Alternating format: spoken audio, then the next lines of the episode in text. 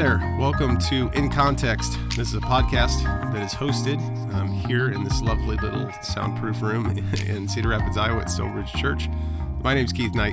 I'm one of the pastors here at Stonebridge. Joining me this morning, Brandon Levering, also a pastor here at Stonebridge. we just like to let you guys know who we are just so nobody gets confused and you can tell our voices from one another. But um, yeah, we're in season two of our podcasting and it's been a little up and down, you know, because of uh, various Yeah. ailments, Exploding appendices. exploding internal organs Is the, and such. is the plural, when appendix is an organ, is Mm-hmm. it pluralized appendixes or appendices? It can't be appendices. That only That's is for make. book. That's only for writing papers, Okay, right? sorry. Okay.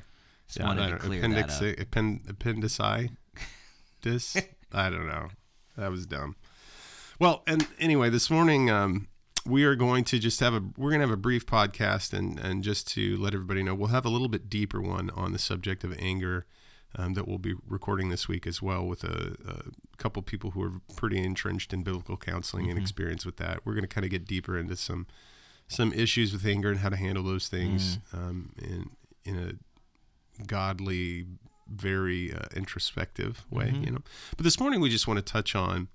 Uh, this past weekend, I had the privilege of sharing um, from Matthew chapter five, verses uh, twenty-one through twenty-six, on what Jesus says about anger. Like, how does he approach anger? And, and you know, you've heard it said, this is what you know, don't murder.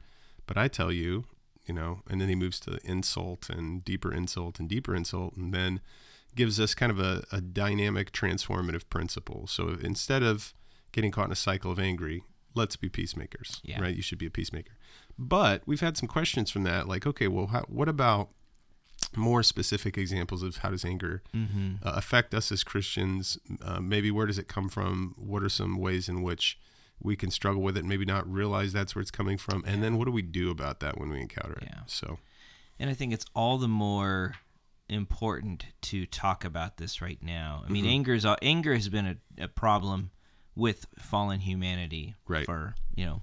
I mean, one of the, the uh, example you gave was Cain and Abel. Right, right. Um, the uh, obvious one. yeah, So, um, but it, it it's interesting that it, you know in this particular cultural moment, uh, loyalty to a cause is measured by your level of outrage very often. Right. And so it's not just that it- it's almost become anger has become a virtue instead of a vice Yeah. in our in our common culture. I show that I'm passionate by being steaming hot mad. Right. I show that I'm devoted and committed by stooping low and hurling those insults and, and Right. calling everybody a fool and, Yes. and all of those kinds of things. And so, and, and, and it's super easy for Christians to slip into that, um, that, that posture. And so it's just all the more important, I think, for us to take an honest look at this question Yeah. um, for our own hearts. Like, where is this coming from? Yeah. What am I really angry about? What What does the way forward look like? Yeah, and it's good. It's good to diagnose too. So here's what happens sometimes. Like if you're listening to a sermon on anger, you might be sitting there thinking, "Well, I get mad sometimes, but I'm not. I'm not in this cycle. What what Jesus referred to sort of as a vicious cycle of escalating anger." People are like, "Well, that's not me. I'm not like that." But it's but it is sneaky, right? Yeah. um, and it's sneaky because uh, one of the things that had you know has become popular you know since since writing has has flourished and flourished and flourished are, are things like um, sarcastic wit which often gets passed across as being well it's just one way to get people to pay attention to things now sarcasm can be very effective if it's used um, uh, to, to make a point but there's a difference between actual sarcasm, what I would call like a G.K. Chesterton, mm-hmm. Chestertonian sarcasm, and just outright provocation. Yeah. Right. Yeah. And it's hard for me to it's hard for me to to get or to believe that someone's like, well, I'm not angry, but their speech is constantly like provoking speech, right? Yeah. And I, I that's that's one of those ways. There are a bunch of different ways that that anger can manifest itself, and we not consider it to be Mm-hmm. anger. Just because you're cool-headed Mm. doesn't mean you don't have a problem with underlying anger. It's good. It's just you're you you um, there's a manipulation that goes on in which you're convincing yourself that anger takes the form of superiority, intellectual superiority, Mm. or um, some deeper knowledge that other people don't have, Mm-hmm. which is one of the things that's happening with Christianity right now. Mm. Now, not everybody who's listening is going to understand this, but even with evangelicalism, you have like uh, what we I hate that there's even a big name pastor thing in really. I mean, that's one of those things that it's a kind of a necessary evil, I guess. But you've got these big name pastors or evangelical figures calling out other big name evangelical figures with very unflattering language, Um, very unkind speech, Yeah. um, and there's anger buried in that. Oh yeah. And there, there, there just has to be in some cases because you'll read a piece. And so, I guess my first plea is before you turn up, turn this off and say, "Well, that's not me." Mm. Like we do need to ask some diagnostic questions about what are some tells of Yeah. anger that's underlying. And I said one would one would definitely be, as Jesus said, what's coming out of your mouth. Yeah, that's huge. Yeah. And and that I mean that that deeper level question gets at to Jesus's entire aim in this story. Like Mm-hmm. Right. the Pharisees were able to check the box. I'm not murdering anybody. That means I'm good. And Right. Jesus is saying no, you got to go below the surface. And so that's our invitation for folks. Go below the surface. What am I actually angry about? Or what what was the what was the question you just asked? Oh, yeah, I mean, Yeah. like what what what is it that's making me mad? Yes, There's yeah. got to be something under there. Like for example, let's let's go on a trip together in our minds. There's at least one time this week that I've gotten really irritated with somebody who's driving. Hmm. At least once. Now, I have. I'm to be really you right now. No, you should. I'm just I have to be really careful because I don't want to say sometimes I forget I'm a pastor, but sometimes it doesn't occur to me. This is going to sound extra bad. My first thought is not, oh shoot, that's a person made in the image of God. I, maybe I shouldn't have gotten angry and flashed them like a scowl. My Mm-hmm. first is like, oh my gosh, do they go to our church? is that somebody I know? Is that somebody who knows me? Which I had is- that experience one time. I'm late, so I'm I'm kind of anal about traffic circles Mm, or roundabouts. mm-hmm. Like New England, they're just everywhere. We know how to use them. People don't know how to use them here, but they keep building them. So I, I, would get be offended, but you're I get completely right. Really don't know how to use them snobby. I get really snobby. If somebody dares not yield when I'm already in the circle, I will instruct them how this is supposed to work with my horn. Yeah. And one time I did that, and then I looked. And I'm like, oh no, I think that person goes to Stonebridge, and so then you have to smile and wave. But it's it, you know, and uh, a person, uh, a gentleman from our church was telling a story about how he was kind of schlepping his kids around and things kept going wrong the other morning. He, And he didn't. He's. I think he ended up by saying, "Well, I guess God doesn't want me to get there on time." right. Um, and you know, but but that question, the question in that moment is, if I'm getting angry, if I'm getting triggered by all these little things, that provokes a response in me that is unsettling or it comes out in in stray words or even just this frustrated clenching of teeth. I mean it that's worth pondering. Yeah, what's happening in what what is happening right now? What am i what do i not have? What do i feel like is being withheld from me? Yes, what do i feel like is being held over me?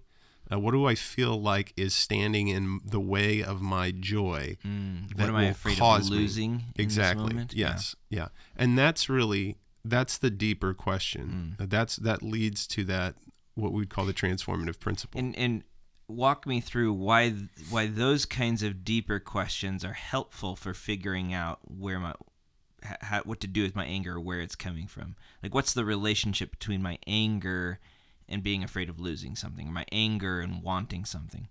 well it's the it's the simple idea of what is most precious to you like Mm-hmm. your uh, the ease and comfort of your life on earth Mm. or or the promise of the actual kingdom of God. Because in the in the context of what Jesus is talking about the whole context of the sermon on the mount is let me show you what the kingdom looks like Yeah. right? So he he's creating a longing in people. What it's supposed to do is not just stimulate you to be like oh I better be like this or else I'm going to get punished what it's supposed to stimulate in people is wouldn't it be nice these people who mm-hmm. live under this really staunch religious rule that's pretty oppressive at times Yeah. Jesus is actually casting this vision for what freedom looks like under the law hmm. and what the kingdom is the nature of the kingdom is going to be like mm-hmm. right? It's like the it's it's a little bit more specifics about the, the prophecy in Isaiah of what Jesus came to do you know mm. to bind up the brokenhearted. Yeah, it's yeah. not to make make the wounds fresher you know it's it's Tie up heavier burdens. right right Yeah. which is so it the the main question again to get back to the main question it's it's there is some ultimate hope that i have in this moment Mm-hmm. that i feel like i'm being it's being taken away from me Mm-hmm. and so whatever that is is going to cause that response of of anger Yeah. and it's it's fear triggered a lot Mm-hmm. as well. You know, and especially now, whatever standard of living I have, what if that's lost? And Yeah. What do I do? And I'm just mad at everybody who's going to take that from me. and and for me often fear of um people are going to think less of me because of x y or z this Yeah. person in front of me is going slow which is going to make me late and then people are going to be mad at me you know um and and you know the one caveat which you clarified on sunday and so i don't want to go into it Mm-hmm. it's not we're not saying there aren't times that it's good to be angry Sure. right? Yes. or, or right. that there that there isn't a place for that. And Yes. you you went there, so we're not saying there's never that all anger is intrinsically sinful, no. but so much of what we steam about and get upset about is you know driven from this. I I want something, Yeah. and you're standing in the way of what I want, Right. and so I'm mad. Yeah. And some people are just embittered. Mm. I mean, I like uh, so. Just a, a quick story. I had a when I was younger. I had a friend, very godly friend, uh, and her and her husband were very, very good friends to me, and still, I would say, still are. We just haven't. We just never see each other because they're all the way across the globe, not the globe, but the states. But anyway, um, the wife told me one. She said, "You know, God told me that you need to." I'm always careful with people saying God told me, but she said, "You know, God told me that you need anger counseling," and I was like, "I'm. I don't feel like I'm even mad," but I took it seriously and and you know prayerfully considered it and I started meeting with a Christian counselor Hmm. and found out I was mad because there were some ways in which uh, things out of my control out of my parents control some hardships that we had growing up that really weighed on me. Mm. and it made me mad at people who had things that I thought you know they shouldn't have because I my our family was godly and it should have been better for us. And there's a bitterness that was there that if I wasn't if things didn't turn out the way that I thought they should for me then I wasn't just mad in general I was just irritated at everybody around me Mm. that's and that can get bad Yeah. I mean if you don't Yeah. deal with that and that's Jesus point you got to deal with that that's why Yeah. God stops Cain and says hold on buddy listen this is like uh, it's crouched at your door it's not like it's Yeah. not a problem you're going to face. This is a problem that's coming after you. You must master it. Mm-hmm. And so many of us think, well, that's not a problem. That cycle's not a problem with me. But, you know, Proverbs, uh, Proverbs chapter 22 um, says, don't even make friends with an angry man, basically because his ways will become your ways, right? And that's the danger too. Like you might say, I'm not caught in the cycle of anger, but will you consider, like, if I'm on Facebook, I don't you I don't know how much you're on Facebook. Not as much anymore. Okay. yeah. But when I'm on Facebook, especially lately, Mm-hmm. probably within the past year, year and a half, and, and even within the past few months, it just makes you angry Oh, because totally. there's so much, not just clickbait, but people are so intense. Like things seem more intense online than they might actually be in the with the people that you actually Yeah. live around. and and the way and again back to that loyalty is measured by outrage Right. you're not contributing or weighing in or raising your flag that you're with somebody on Right. this issue Right. unless you are sucked into the vortex Yes. of anger Yes. And Um, yeah, yeah. Otherwise, level-headed people, really, otherwise level-headed and calm people, I've seen within the the last couple of years get completely Mm. Sucked into this whirlpool of constant outrage, Yeah, yeah. and each whatever side of whatever issue you're on, there's always people on every from every position screaming yeah. outrage. And that's you know it's a problem but that's the other consideration is just because you don't have a problem with anger right now you need to consider what you're surrounding yourself with and what you're filling your mind with which is why paul in colossians is like look put obscene talk you know coarse joking you know um, put anger anger malice. hateful speech malice put those away and why don't we address one another in psalms and hymns and spiritual songs and let the word of christ dwell Yeah, in you yeah. richly absolutely right and and that I think that gets uh, you know to a critical, if not anger, then what? Mm. So the point you made about peacemaking on Yep. Sunday, Yep. like and and again in that same passage in Colossians, put off these things, Mm. put on as God's chosen ones, holy and beloved, compassionate hearts, Mm. kindness, Mm-hmm. humility, meekness, patience, bearing with one another, and if one has a complaint against one another, forgiving each other. As the Lord has forgiven you, so you also must forgive. Like, if that, imagine a church or a Christian culture that was defined by that. How utterly attractive and winsome would that be? Uh, you know, you know, folks will look back and say, well, that's if, if you're not angry, if you're not resorting to the same tactics, you're weak. You're going to lose. No, I think you look like Jesus if you're not resorting to the same tactics Right, of the right, world. yeah. And and that um, you may lose the argument in in certain people's eyes, Hmm. but you can win an argument and lose the person. Mm-hmm. And and I think that's something that we often forget in our anger. Um, and in our grasping for whether, whatever it is we're afraid of losing in that moment, are we actually pushing away that which matters more? Right. uh, whether it's the other person, their heart, the opportunity I have to bear uh, witness to the gospel of Christ in their lives, um, versus you know I won that argument or I I owned my opponent or whatever or I got what I wanted.